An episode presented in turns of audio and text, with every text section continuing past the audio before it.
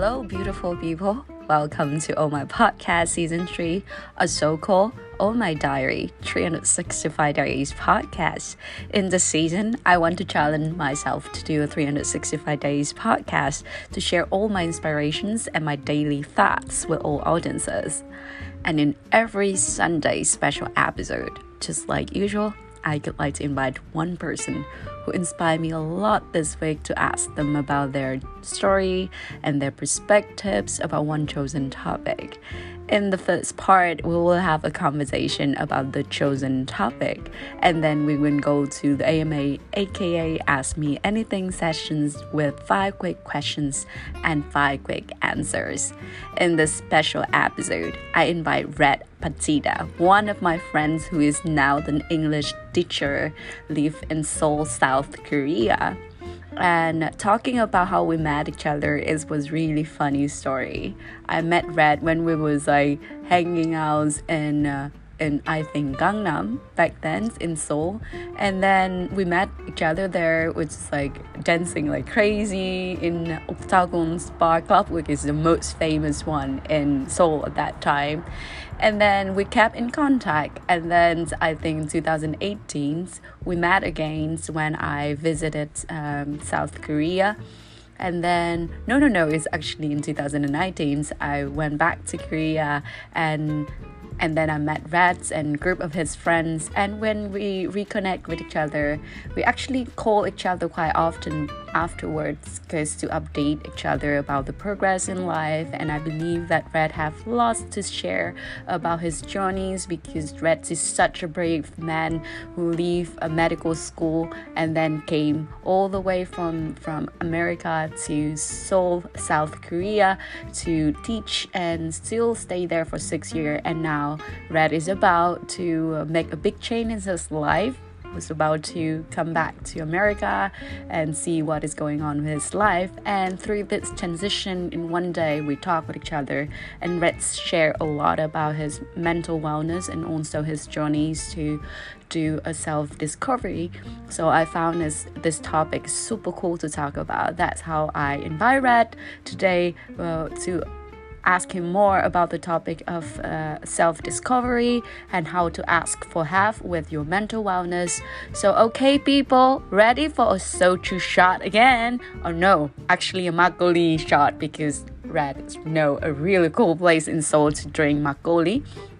And of course, get some talk about mental wellness with Red. So yeah, I'm so honored to have him here today in this special episode of Week Influencer to learn more about his self-discovery. So yeah, okay people, ready for Red, our guest for today's show.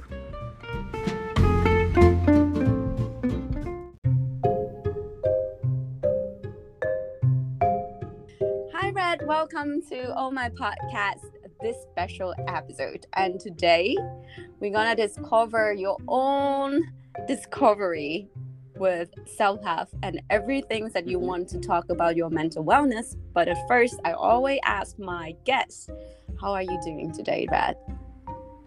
Hi, I'm doing really well. I'm happy to be here, so I'm excited, looking forward to our conversation. And how hot is it in Seoul? You're not in Seoul, right? Are you in Seoul right now? Yeah, I am in Seoul. And how hot is it? All right, it's been pretty hot. I am the crazy one that still walks to work. Even though it's hot, but fortunately, like the last few days have been not too crazy hot, so my walks have been pretty enjoyable. What is the temperature over there? The temperature, it is a good question. It's it's 77 Fahrenheit. Oh, sorry, okay. It's 81. Oh, okay, so it's like almost 40, right? Around 40. Is it 40 Celsius? Because here, the reason why I start talking with you like this, because we have experienced the hottest summer ever in the whole Europe. We have the heat wave for the last 2 or 3 days, and it's like 40 Celsius. Like it's never ever experienced like this for more than 10 years. Oh wow! Yes. No, I just checked. I just converted it. It's 27 here, so you're on another level.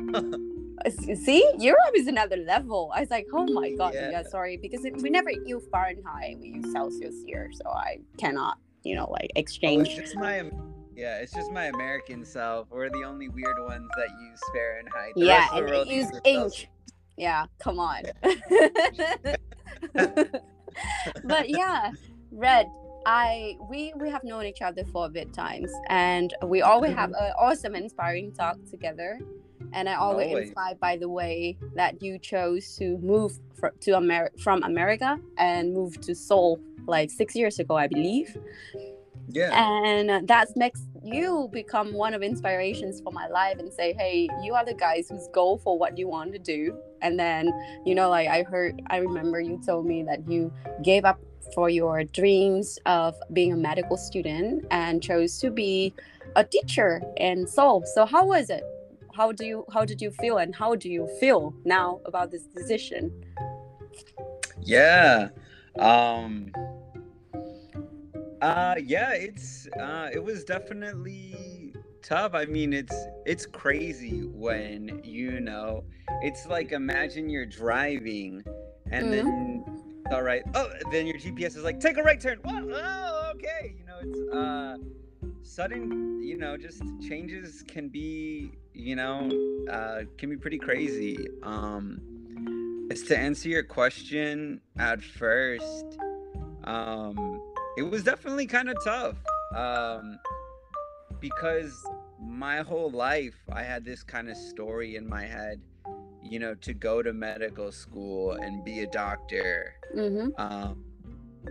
And I had that virtually my whole life. Like that was since high school. Like that was the game plan. And then I'm getting closer to it, and it's like, oh, it's about to be med school time. And I'm like, nope, no, I'm going to completely change it. And then, so you ask, right, why if my whole life I had this story, what made me change? And I don't know, to be honest, I feel like it's just that it's something you feel. I think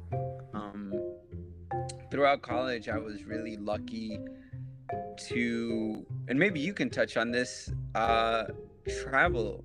Like travel changes you. True. So a bit of my traveling history, I am Mexican American, born in America, and but my family, a lot of it is still in Mexico, and my first experiences traveling was going to Mexico as a kid. Oh wow. Every summer, every Christmas, because my dad's like, you gotta know the culture, you gotta know language, you gotta know your family. So he would drive from Chicago to where we are in Ciudad Guzman, Jalisco. That's a 3-day drive. Oh my god, that's crazy. Yeah, and my mom doesn't like to drive on highways, so it was solo my dad. Solo driving, and this was before GPS, so we would have to, you would have to print out, I don't know if you remember like MapQuest, but you would have to print out all of the directions. Sure, yeah. So it was definitely a crazy thing, but for him, he was like, this is important. And I think from there, I started, like, I remember I would always love going to Mexico. It was like so different, so exciting. It was never scary. I think that's where it kind of started as a kid. Like, this is kind of part of me traveling. It was exciting. Then going to college, I started traveling a bit more. I was up in upstate New York, and so I got to visit Canada. Then I was fortunate to work for an NGO in Peru, so I got to go to Iquitos, Peru, work there, kind of in the Amazon, in the jungle.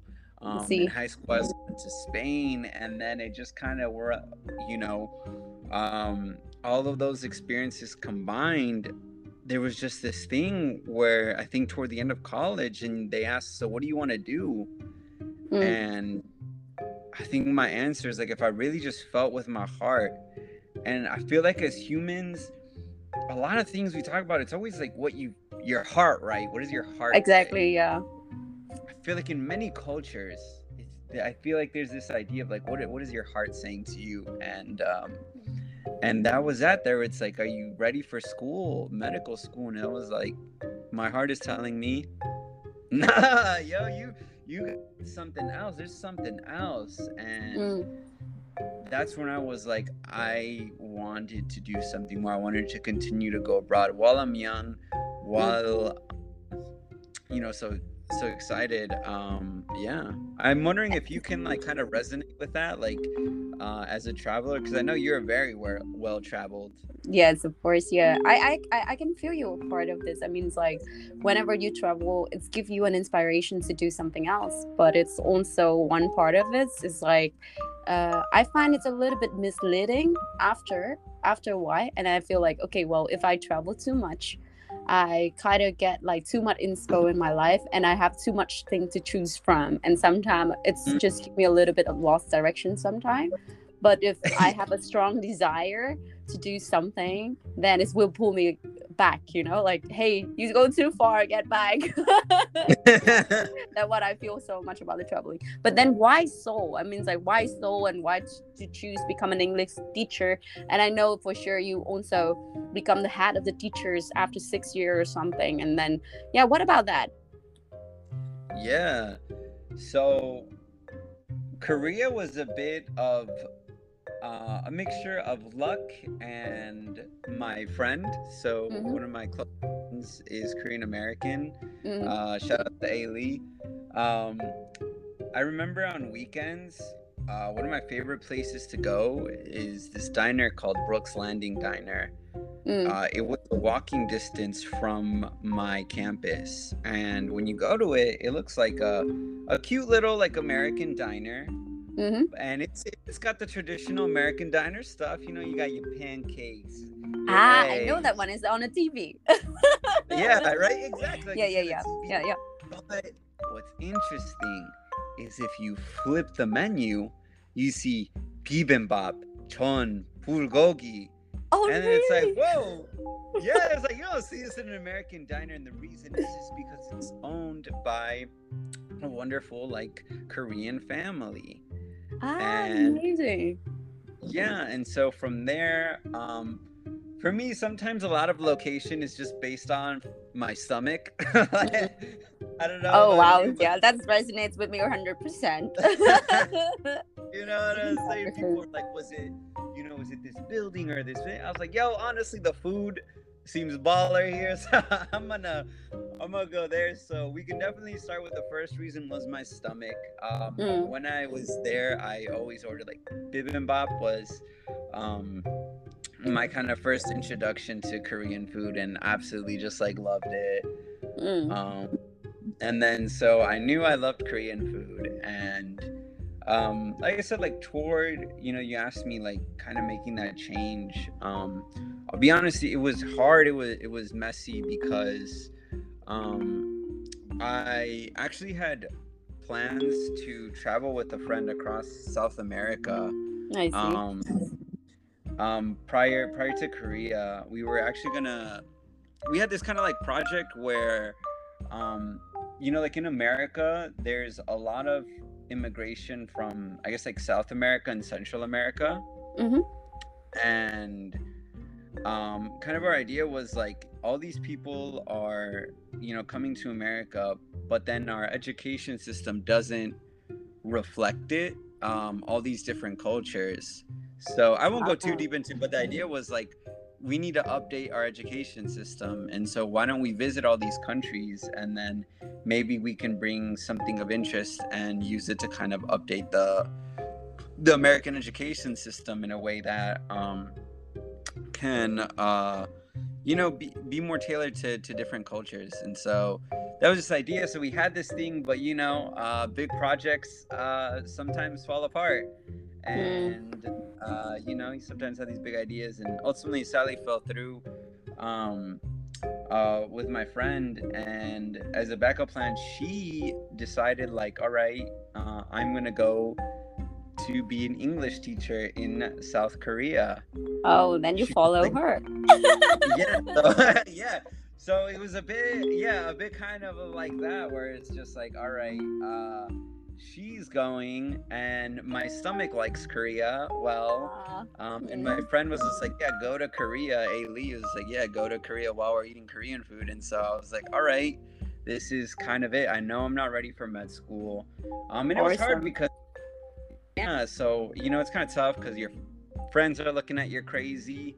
Mom and dad are definitely looking at you crazy. Yes, I'm looking at you crazy too. You're looking at me crazy.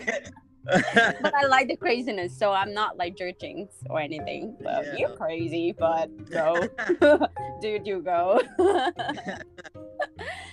but then it was it hard for you to be an English teacher in a foreigner country? Was it hard? Was it tough?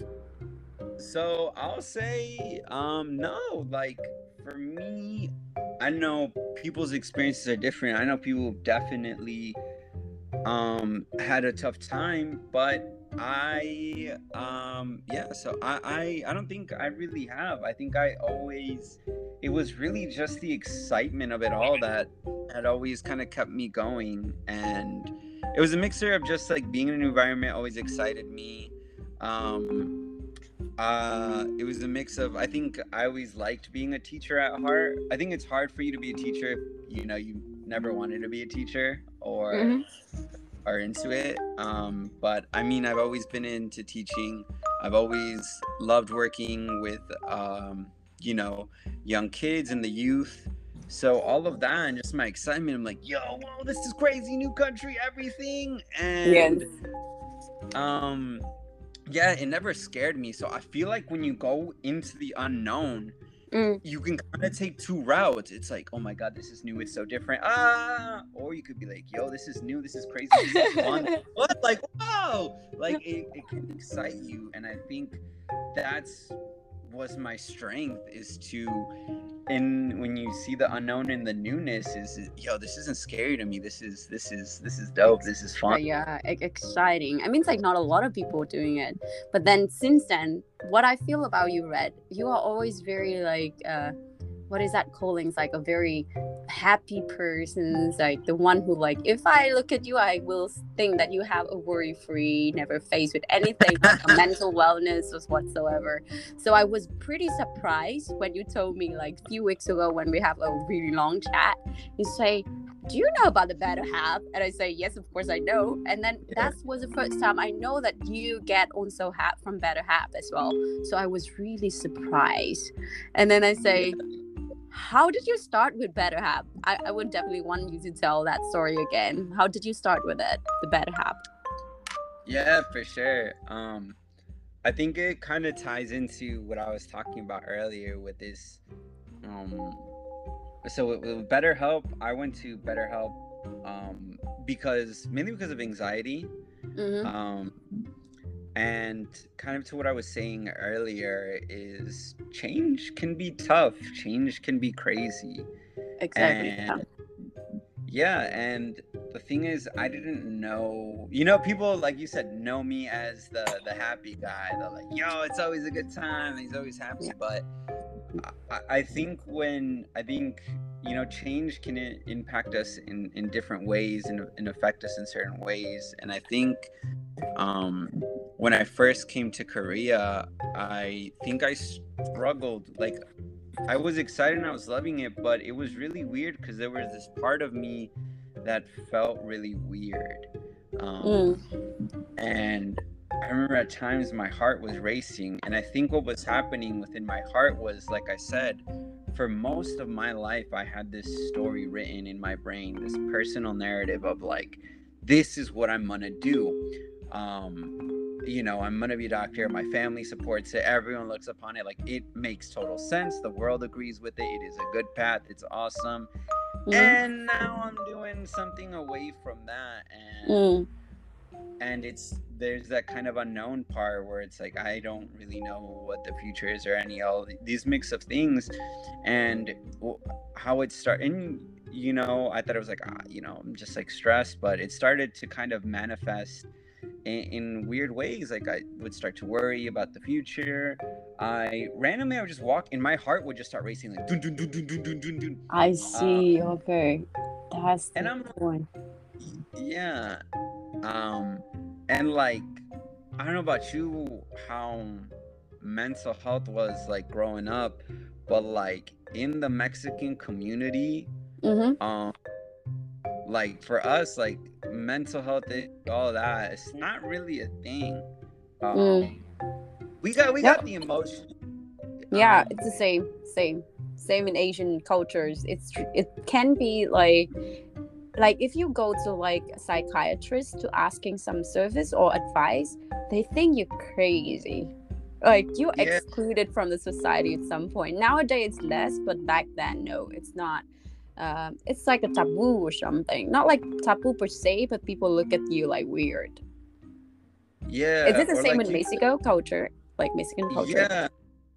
Kind of like the word they use, right? This one's for the crazies, right? Like, oh, this is like if you... True. You know, you're imagining like, you know, like people say they would like say that it's like, oh, a mental asylum or whatever. Like really, you know, they see in the movies, you know, crazy people. Because if not, it's like, oh, you're just stressed. Just take a nap or like, yeah, you know, take a walk or something. And then that's what's indicator for you. So you basically find yourself in terms of like heartbeats and anxiety and stress, and you don't know what to do. And then that's how you figure it out that there is something wrong inside you. Yeah. Okay. But how did you find BetterHelp, and why did you choose that to go that direction instead of go to psychiatrist? Yeah. So I'll tell you, at first it wasn't instant. When I first of all, it's like, dude, I didn't even know, like, because I just knew stress, right? You're happy, you're sad, you're angry, or you're stressed. Like, that's like you know, kind of all we're taught.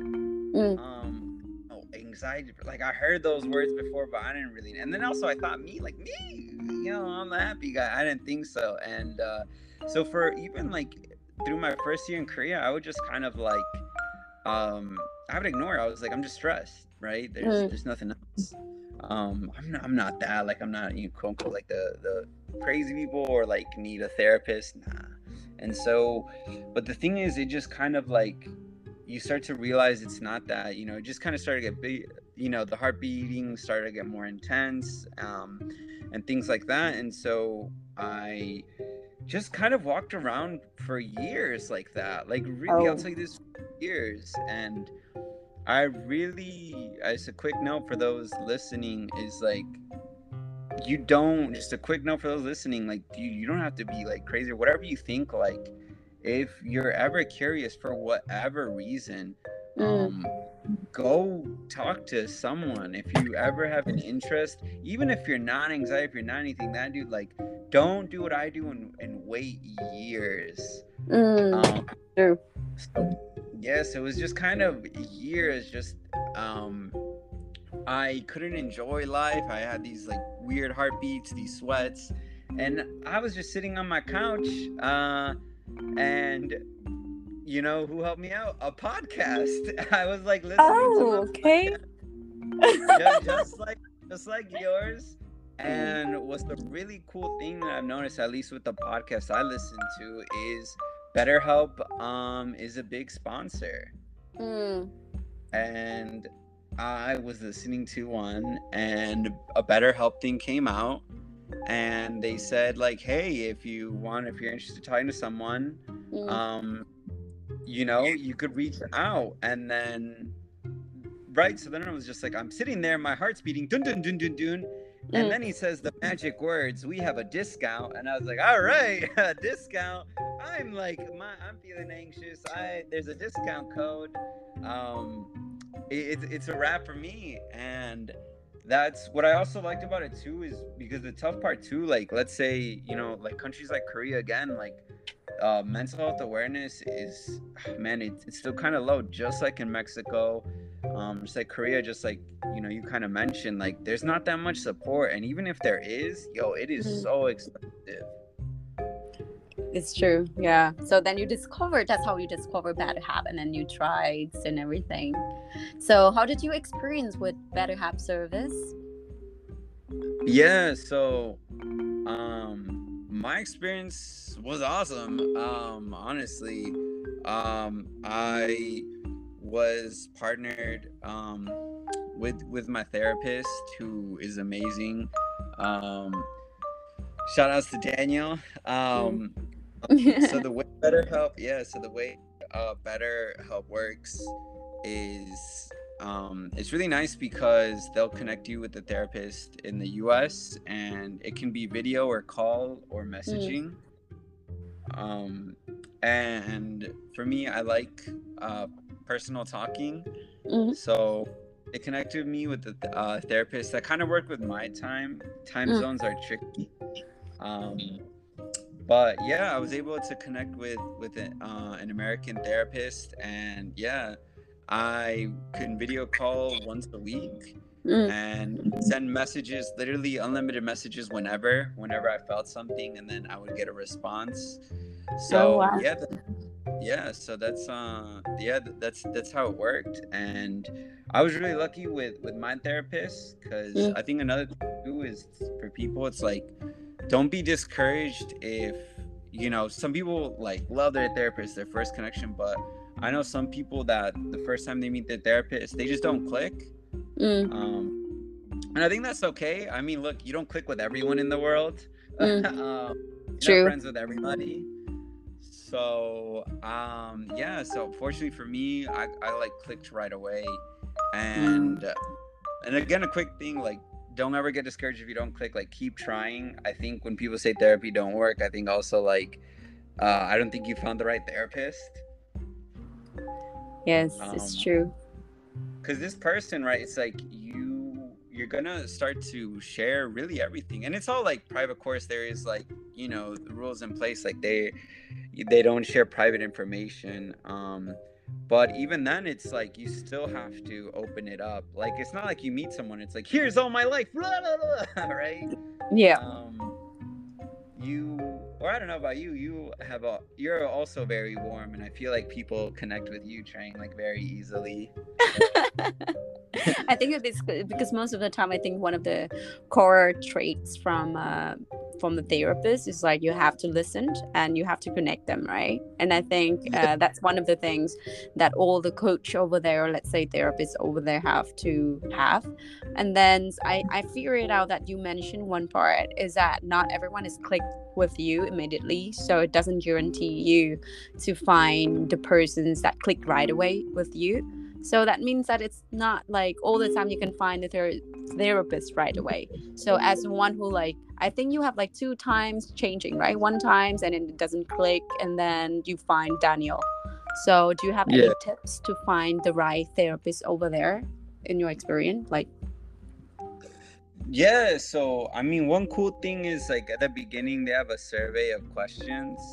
So you kind of have your preferences, you know, man or woman, kind of a bit of their background, and also it tailors to kind of your specific needs, because, you know, people can go for different reasons, from you know, anxiety, depression, like there's a whole list of different things. So again, like, don't just think it's only if you're anxious or depressed. There's a bunch of different stuff, or even just like talking to someone, for whatever reason, you can tailor that. And like I said, just you know, talk to them and just kind of see how you feel. Like, they're super cool about it. They're just like, hey, like, you can switch therapists at any time, like, there's no pressure. So, you know, there's a lot of things, just kind of listen to it, like, because, you know, the idea is to start to open up to this person. And if you're not feeling comfortable opening up after a certain amount of time, then I think it's, or, you know, you're just not gelling. Totally cool to switch at any time, but definitely just give it a try. And if you gel, you gel. If not, you know, keep moving. But I would say, like, you know, at least try a few times until you find the right person. It's true. But then when is the moment you find that it's the right person? It's like, hey, that's my man. That's the one I want to talk to. What is indications that you feel when you find the right persons? I think, like you said, like you feel heard. I think that's a key thing where it's like you feel heard, like you feel like they're hearing you. You like that's really kind of like the main things, and that you start to feel more comfortable opening up. You know, you don't want to feel lectured or judged. You want to slowly start, because I think when you first come in, I was just like, oh, hi, what do we do? How does this work? Like, I was so tense.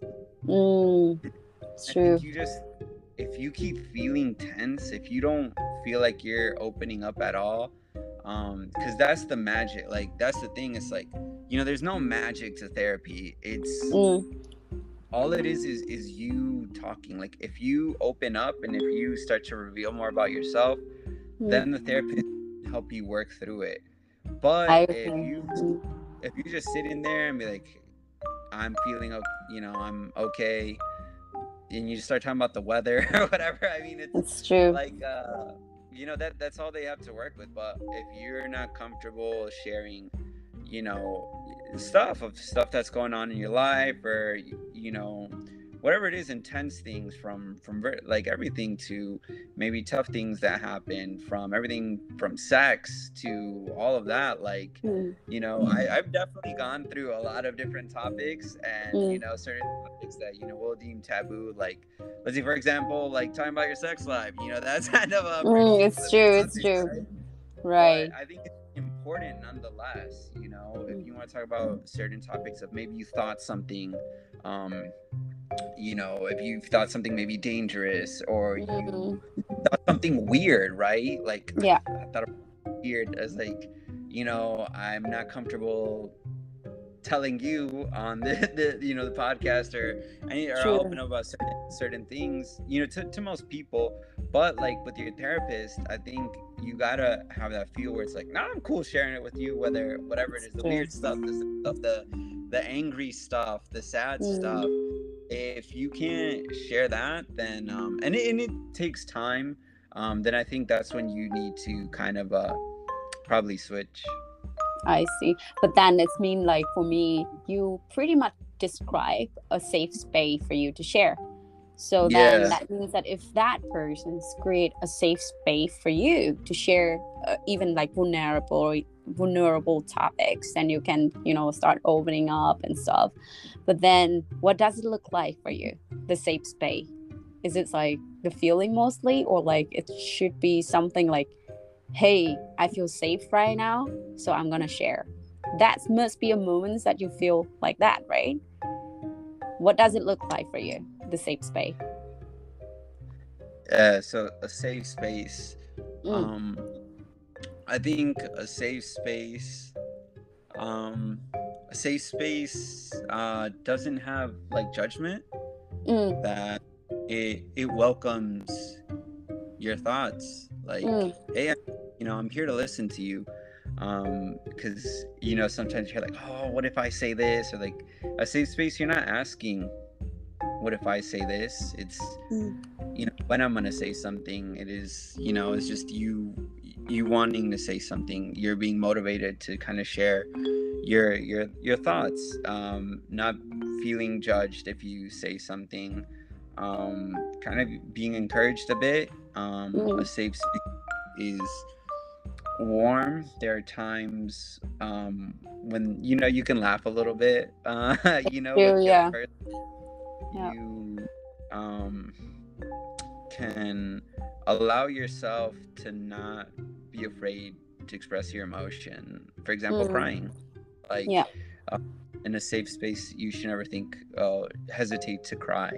You shouldn't hesitate to even scream. You shouldn't hesitate to smile. You shouldn't express who you truly are. And just being fully comfortable to do that. Like, holy moly, what a beautiful thing. Because that's the thing. Like, I feel like when you go out in life, don't you feel like you have these masks, right? Like, you are, you know, you're a lot of things, Chang. You are a friend, right? You're a daughter. You are a podcast host. You know, you wear a mask when you go to work.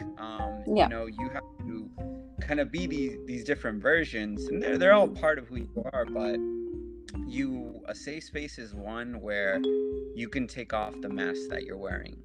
Oh, that is beautiful. Yeah, you can take off this mask and just be genuinely you.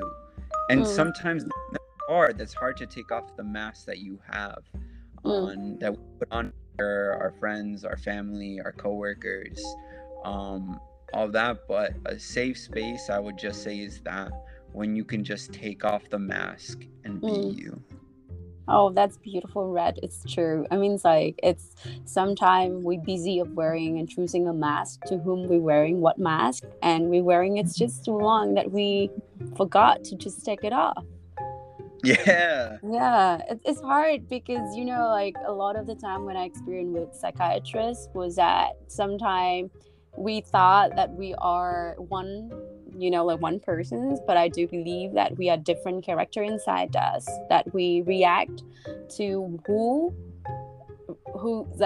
and to what situation, and we respond to that, and we're wearing a different mask toward different people. So then to be like most of the time, and then that makes us people pleasing most of the time. That is a biggest problem and struggling with most of the people pleaser, like me as well. I mean, I have struggle times to take off my mask and switch it all the time. Yeah, that's beautiful. But then, what did you learn in these journeys with BetterHelp? Yeah, so a lot. Yeah, there's describe in general, like, what did you learn? I got you. So for me personally, I'll talk about kind of my own personal stuff. It's because I didn't realize kind of a lot of the stuff that was inside. What it was is, I had two kind of journeys in BetterHelp. The first was kind of anxiety, figuring out why I was just kind of so anxious all the time. And then the next one, which I tell people again, you don't have to be anxious or depressed or whatever to go to BetterHelp. The last one was just self-exploration. I think we all have questions about ourselves or about different things and our thoughts that we have, and kind of the second half of my journey was kind of that, just all these topics about self-exploration. But I'll for sure give you a few examples. So one thing that I had when we're talking about transition is I now that I'm thinking of transitioning, going back to America and maybe getting, a job, maybe away from kids, right? I had this one thing where I was just because I'm a pretty goofy guy, but I'm I gotta be more serious with life, right? I gotta change, I'm gonna be a serious guy and all that. And, it's more serious about my life. And then it got weird because I was all right, so if I become a more serious Red, I'm gonna sacrifice that goofy fun Red. I felt it was these two roads, it was a fork in the road. I can only choose the fun-loving, happy one or the serious one. You kind of get what I'm saying? Yeah, of course, yes. I got these two paths, and I think that was making me anxious. That was I was which one do I do? Will I never be as happy, like, well, you lose the happy side. But if I'm too happy, then, you know, I'll never be serious and, you know, get a good job, whatever, something like that. And then I remember I was talking about it in therapy, and then he's like, oh, so it's a fork in the road, but why does it gotta be a fork in the road? And then one of the coolest, like, analogies he gave me was this idea of a dial. You know, like, how your thing has the hot and the cold. Yes. Just kind of like that, like a dial. And he's like, dude, like, it's not a fork in the road, it's a dial. Like, all those things are a part of you. Sure. Like, wait, what you mean? And he's like, think about, like, you know, if you ever choose to work with kids again, are you just gonna be serious with them and like, hey, come here? Like, he's like, no, right? Like, you know, you have this part of you, like, you work with kids and you can always channel that. He's just like, you know, you just depend on the situation. So if, you know, if you're out with friends, you're working with kids, you can, like, turn the knob, you know, to, like, the happier, the goofier side. But then if, let's say, the situation is serious or there's an accident or something where you need to be, you know, a bit more serious, then turn the dial and become that more serious ret. Like, you don't have to sacrifice anything, but you can just tailor it to the situation. I'm like, oh my God, that makes so much sense. Like, it's true. It's true. I mean, it's like that's the part where we know that it's not so difficult. We just make it so complicated in our head. Yeah. Or like like, it's kind of how we interpret it, right? Like, yes. Everyone interprets things in differently. And I took on the interpretation of a fork in the road. But it's like crazy when you, like, open up, like, this is how I view it. I came to realize it's like, I view a fork. And then he's like, well, why don't we change that? And then when you change that, it's just like, oh my God, like, yeah, now I'm just like, now, you know, I'm not worried about it. I'm like, okay, cool, I'm all things. And I'm like, bam, like, so I was just like, oh, that's a really cool way. And yeah, and that was just one cool example of something. Yeah. Then apart from BetterHelp, do you have any methods that you use to train your mental wellness? Because I think that is not the only way that you look for to improve your mental wellness. Yeah, for sure. For mental wellness, a big thing, and I will say is probably one of the best things I ever learned from a friend. Meditation.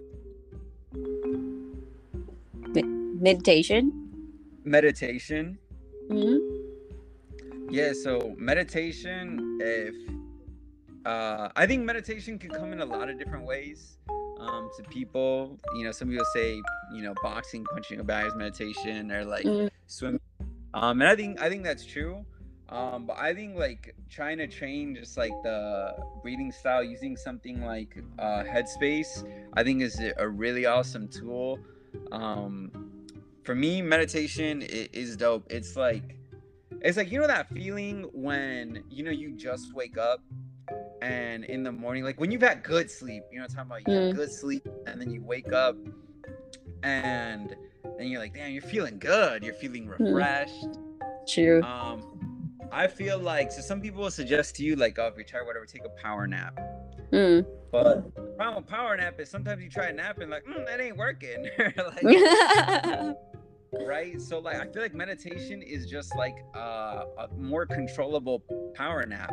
Like, you could do it anywhere, and then it's hard at first. It's like, I only do a few minutes, and then, you know, you gotta, like, they'll teach you, like, breathing, like, in and out. But, like, it's a skill, and I'll tell you this, like, once you have enough practice, and like to get to where I'm at in years, but I'm also a slow learner, so y'all definitely try it. It doesn't take that long.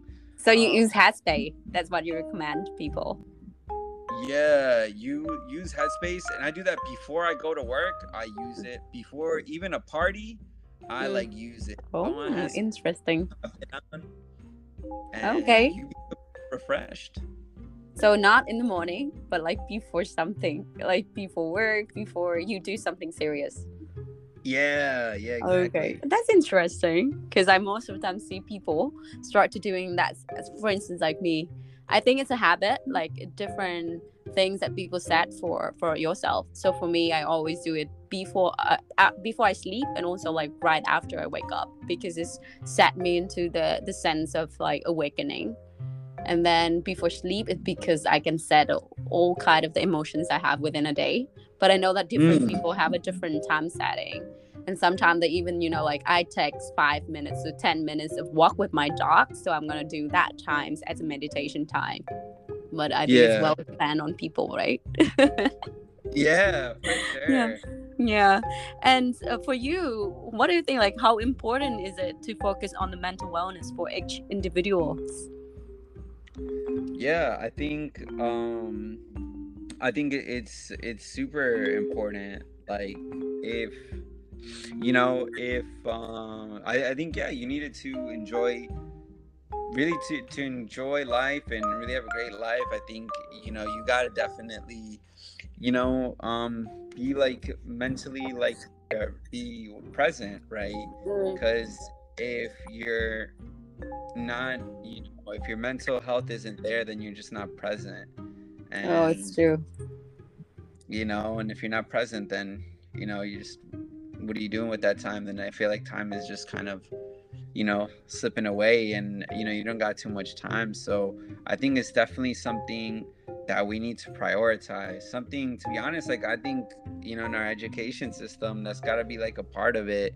Because, yeah, a lot of things, like you said, like it took me years to understand like better health and to reach out, because I didn't know what a lot of this stuff was.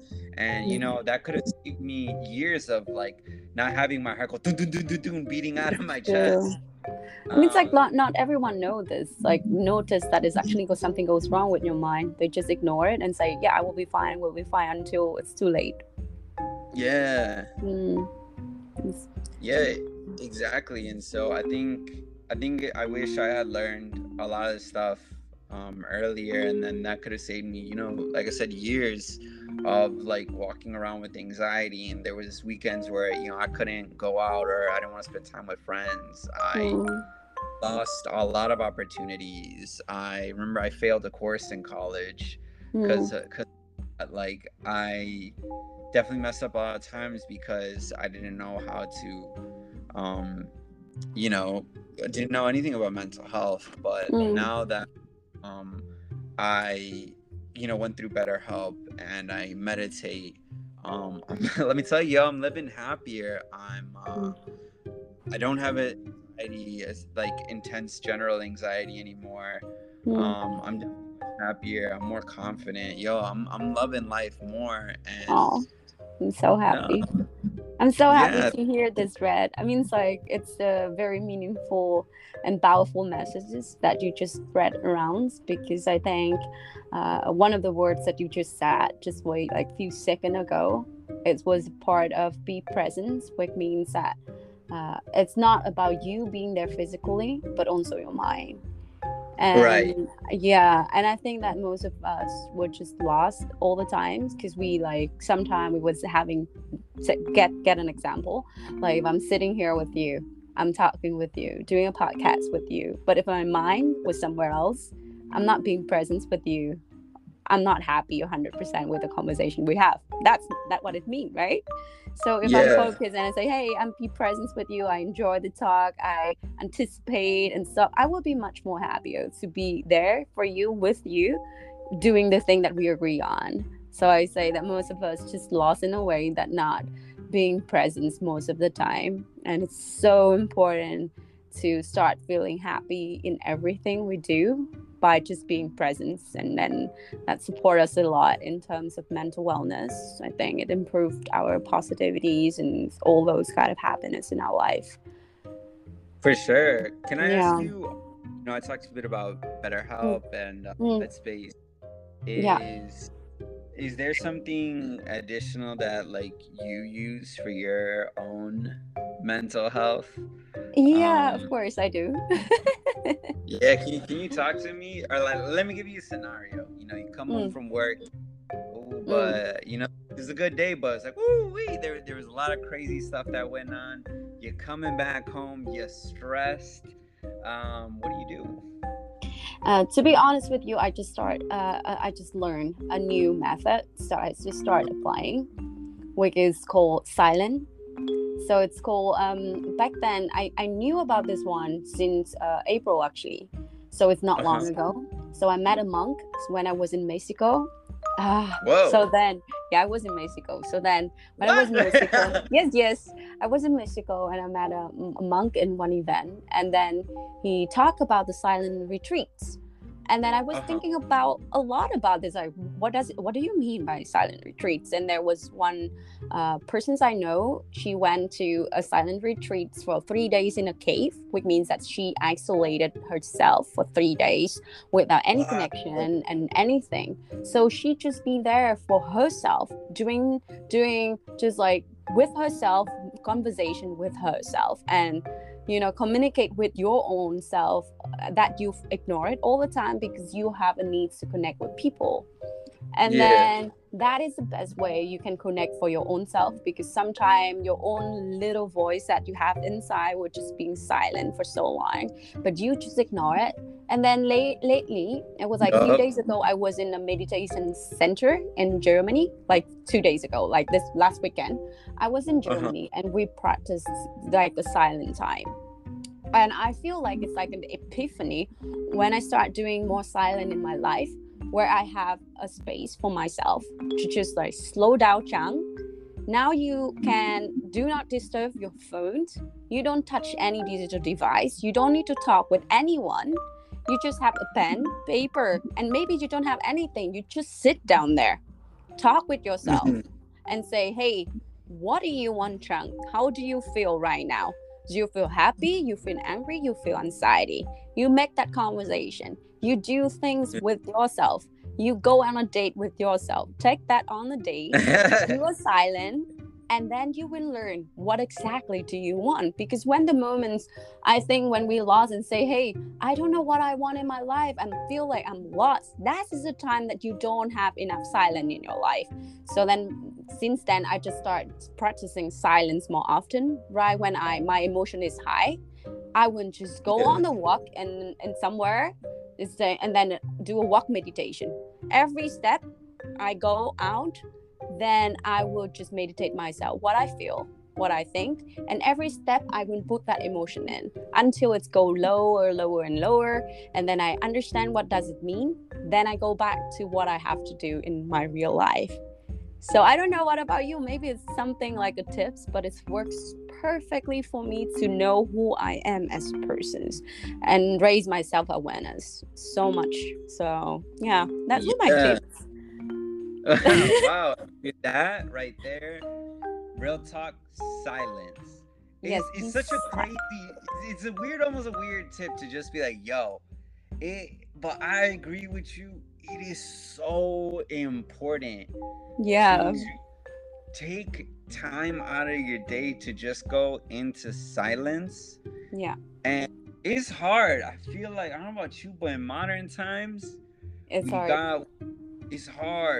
Like with your phone, you got emails, you got updates, you got TikTok, you got Insta, you got Snap, you got like YouTube, like you got all these things in the attention economy, right? Like things trying to get your attention that, when your mind's going to all these places, you forget to listen to your heart. I really kind of view it, this system, like you got your head and your heart. Yeah, exactly. Yeah. And sometimes we don't like listen to our heart, and I think having that silence, gives us time to listen to our hearts. Yeah, I think that it's common. Like not everybody, like not every single of us are aware of it. And then when we don't have enough time to learn about ourselves and what we need, we turns crazy because we don't communicate with ourselves enough. And that's how it starts with all anxiety and stress that we have in life. Yep.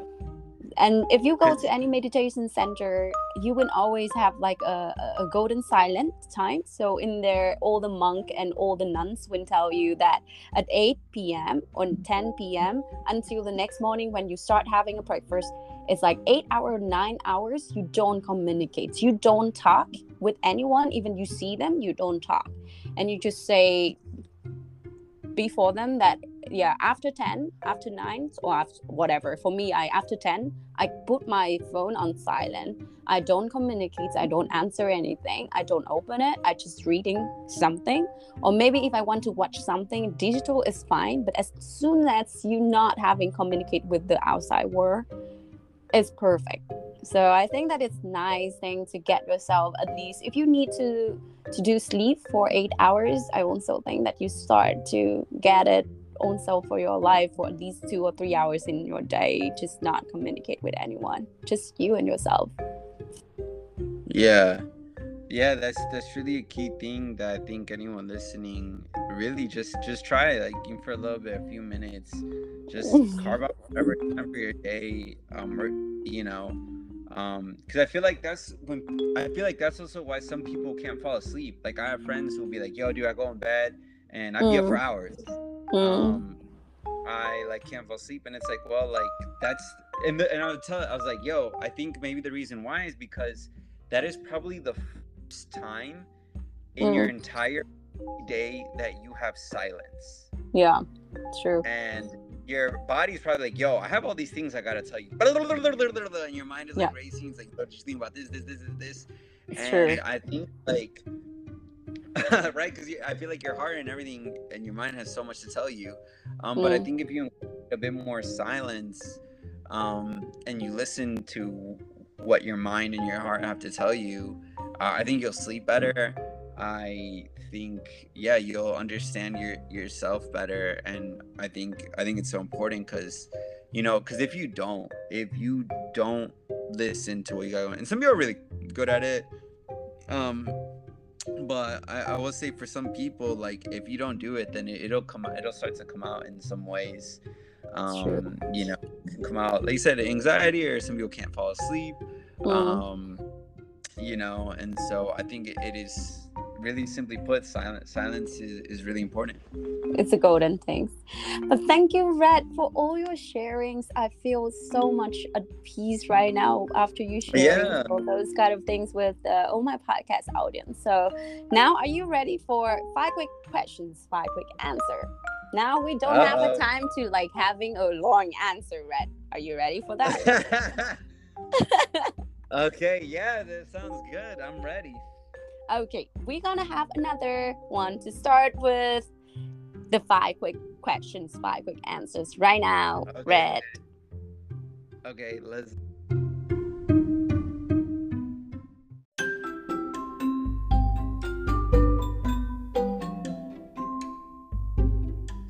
Hi, Red. Welcome back. Hi.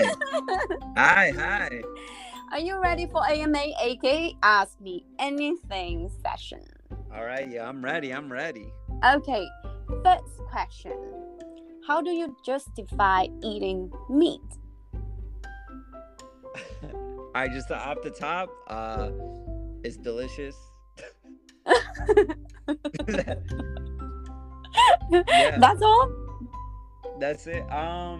It's delicious? Yeah, it's delicious. Yeah, that's a great question. So yes, one thing, again, I don't really think too much about it. So I'll say 1, delicious, 2, culture. You know, I grew up around eating meat. Everyone eats, you know, my family eats meat. So if everyone does it, you know, then I feel okay with it. If my mom and dad do it, then I guess I feel okay with it. But I think growing up now, you know, you start to learn the consequences of eating meat, and especially how it can impact the environment. So I am for sure looking forward to a future, you know, just kind of like the future of meat. And if we can replicate it with a better alternative, then yeah, I'd switch. So I'm going to invite you to my vegetarian restaurant really soon, Red, and you will know how incredible the vegan and vegetarians can be. Hey, that's it. I welcome it. Like I said it. If you can make all that delicious, then, yeah, that's a wrap for me. Yeah, okay. And second question. If you could change your name to anything, could you change it? And what could you change it to? So my name, I'd never change it. Even though I'd never change it, even though my name is very difficult for a lot of people.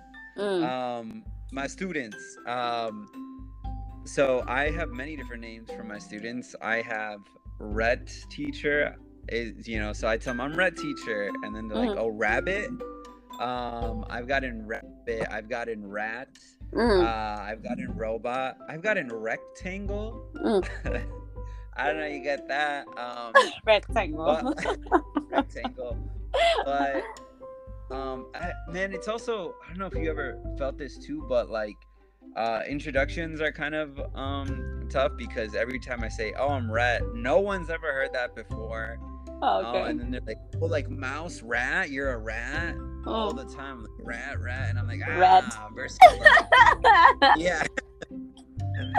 versus like if I had like a Tom or a Nick, I would be like, oh yeah, I got it. Or, you know, if I'm trying to talk to a cute girl, rat, and it's like, oh gosh. I don't need a Jerry. I'm not Jerry. My name is Rat, but I don't need a Tom. But you would never change it. Yeah, so in spite of all the tough introductions, I would never change it, because I like the uniqueness. That's just like a part of me and part of my culture. So Red is an American name. My last name, Partida, is a Mexican name, and that's kind of me. I am American, I am Mexican, and then a little bit unique, and I do love cheese, so I love it. I love your answer. Number three question. Third question. Yeah. What is the number one advice you could give to your younger self, let's say 5 years back?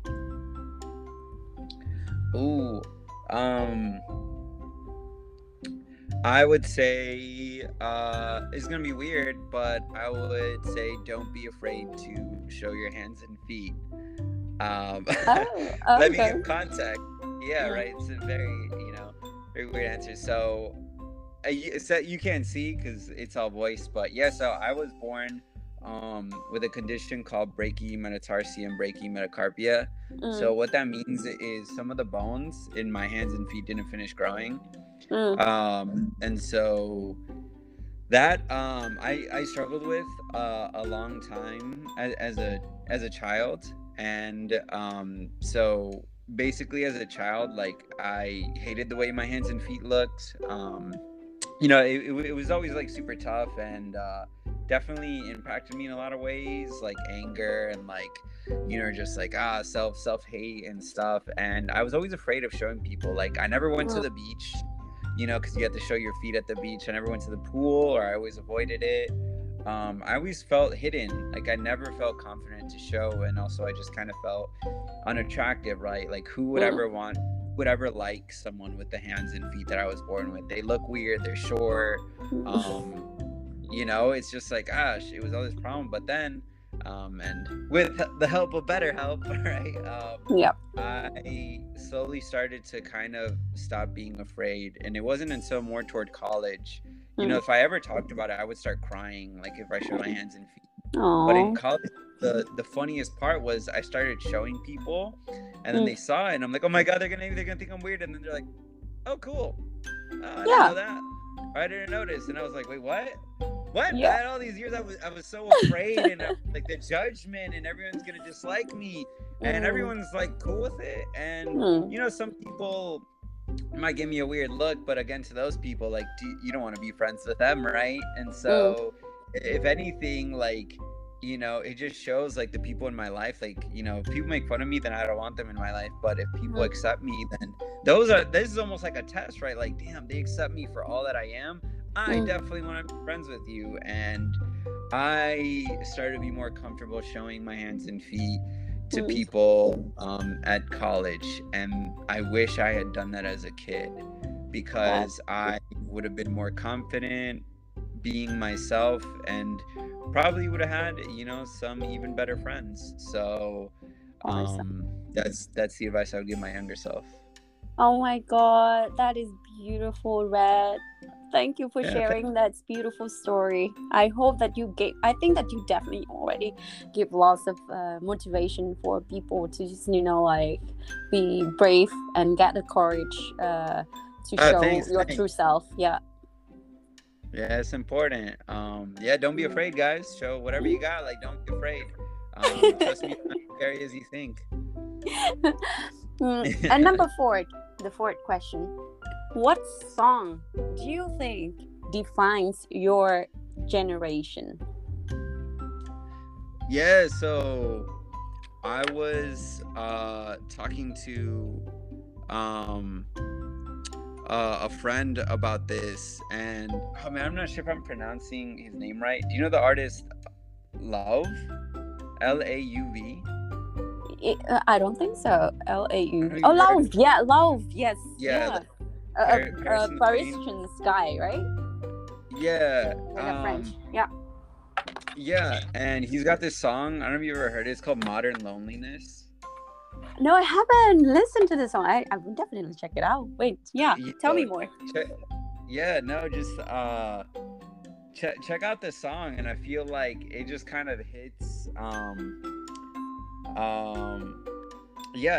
It's just like if you listen to the lyrics. I'll pull up the lyrics. What is it like? Like his lyrics are just like really kind of fire. So one example is he's like, and I could use some love, and I've been trying to find a reason to get up, been trying to find a reason for this stuff. He says, modern loneliness, we're never alone, but always depressed. I love my friends to death, but I never call and I never text. You give what you give and give what you get. Modern loneliness, we love to get high, but we don't know how to come down. Oh my God, that's beautiful. Yeah, he just has like a lot of, check it out. I feel like he has some interesting like messages and has some interesting ideas that I think can relate to some people. So yeah, it's an interesting song. Oh my God, that's beautiful. I'm gonna check it out, definitely. That's another topic of mine for this week already, because I already talk about the modern loneliness, that it's like it's not like you lonely, but it actually the loneliness that you create for yourself. It's not because nobody care about you, but it's because you want to be alone. So people often mistaken between loneliness concept and the solitude concept. It's just you to want to be alone. It's not people leaving you alone. Wow. Oh man, I think we're gonna have to do another episode just to go on that. For sure, but you should. Yeah, I mean, like because it's in Vietnamese, so you definitely don't understand. But I definitely will come back to you with this in English, so you can understand more about my perspective about that one between the difference between loneliness and the solitude. Yeah. Yeah. So fifth question. All right. If you could suddenly be very good at something without having to put any effort into getting good at this, what could it be?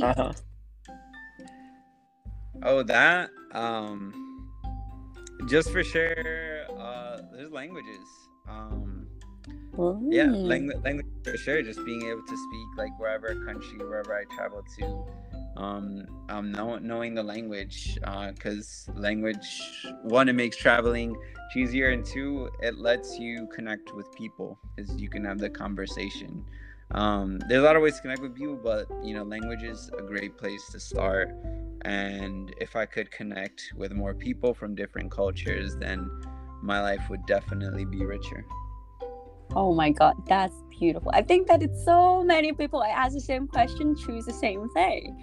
At least I guess of my saying that is will be languages, because that is fill up the gap between connecting with people, because that is the hardest thing. If we speak and say the same languages, or at least you know like you speak their languages, doesn't necessarily to have just one language in the world, because it's make the world diverse.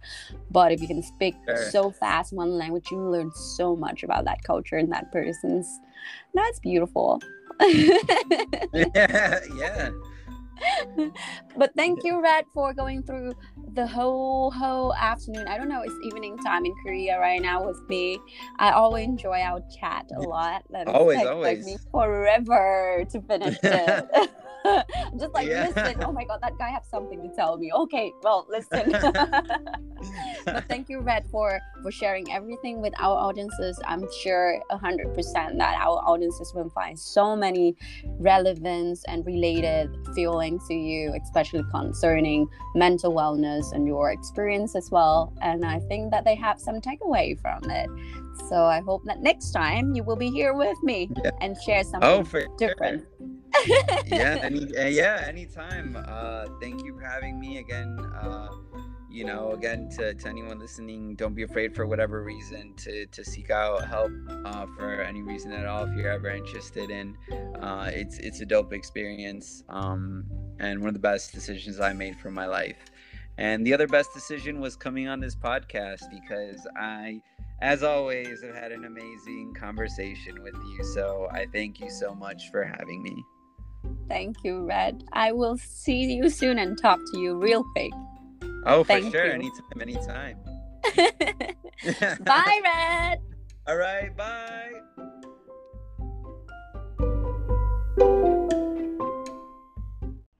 Season 3 of All My Podcast feature 8SCV Humanitarian Services for Children of Vietnam, an organization with a Blossom House which provides a safe space for girls to live, heal, and prosper. Each girl in the program receives individualized support with things such as educational costs, healthcare, nutritional support, tutoring, distant learning program, daily necessities, cost of living, and more. They are currently in the process of identifying new girls in need of support and expanding their reach in the Hanoi communities. If you are interested in the donation program, please check out the link below. Remember, every donation makes a difference in the life of a girl. Thank you all for your love, like, DM, and share. Thank you for listening, and I hope you guys have a great time with us. To support this podcast, you can share, subscribe, and follow All My Podcast in different platforms such as Facebook and Instagram. New episode is coming at 9 p.m. Indochina time or 4 p.m. European Central Times every day. All My Podcast is now available at Anchor, Spotify, Google Podcasts, Apple Podcasts, and SoundCloud. To collab with us, send us an email to podcast.ohmy@gmail.com. Don't forget to buy us coffee via coffee link below. And to send us voice messages and feedback, check out Anchor messages and ask messages, because we care, we share.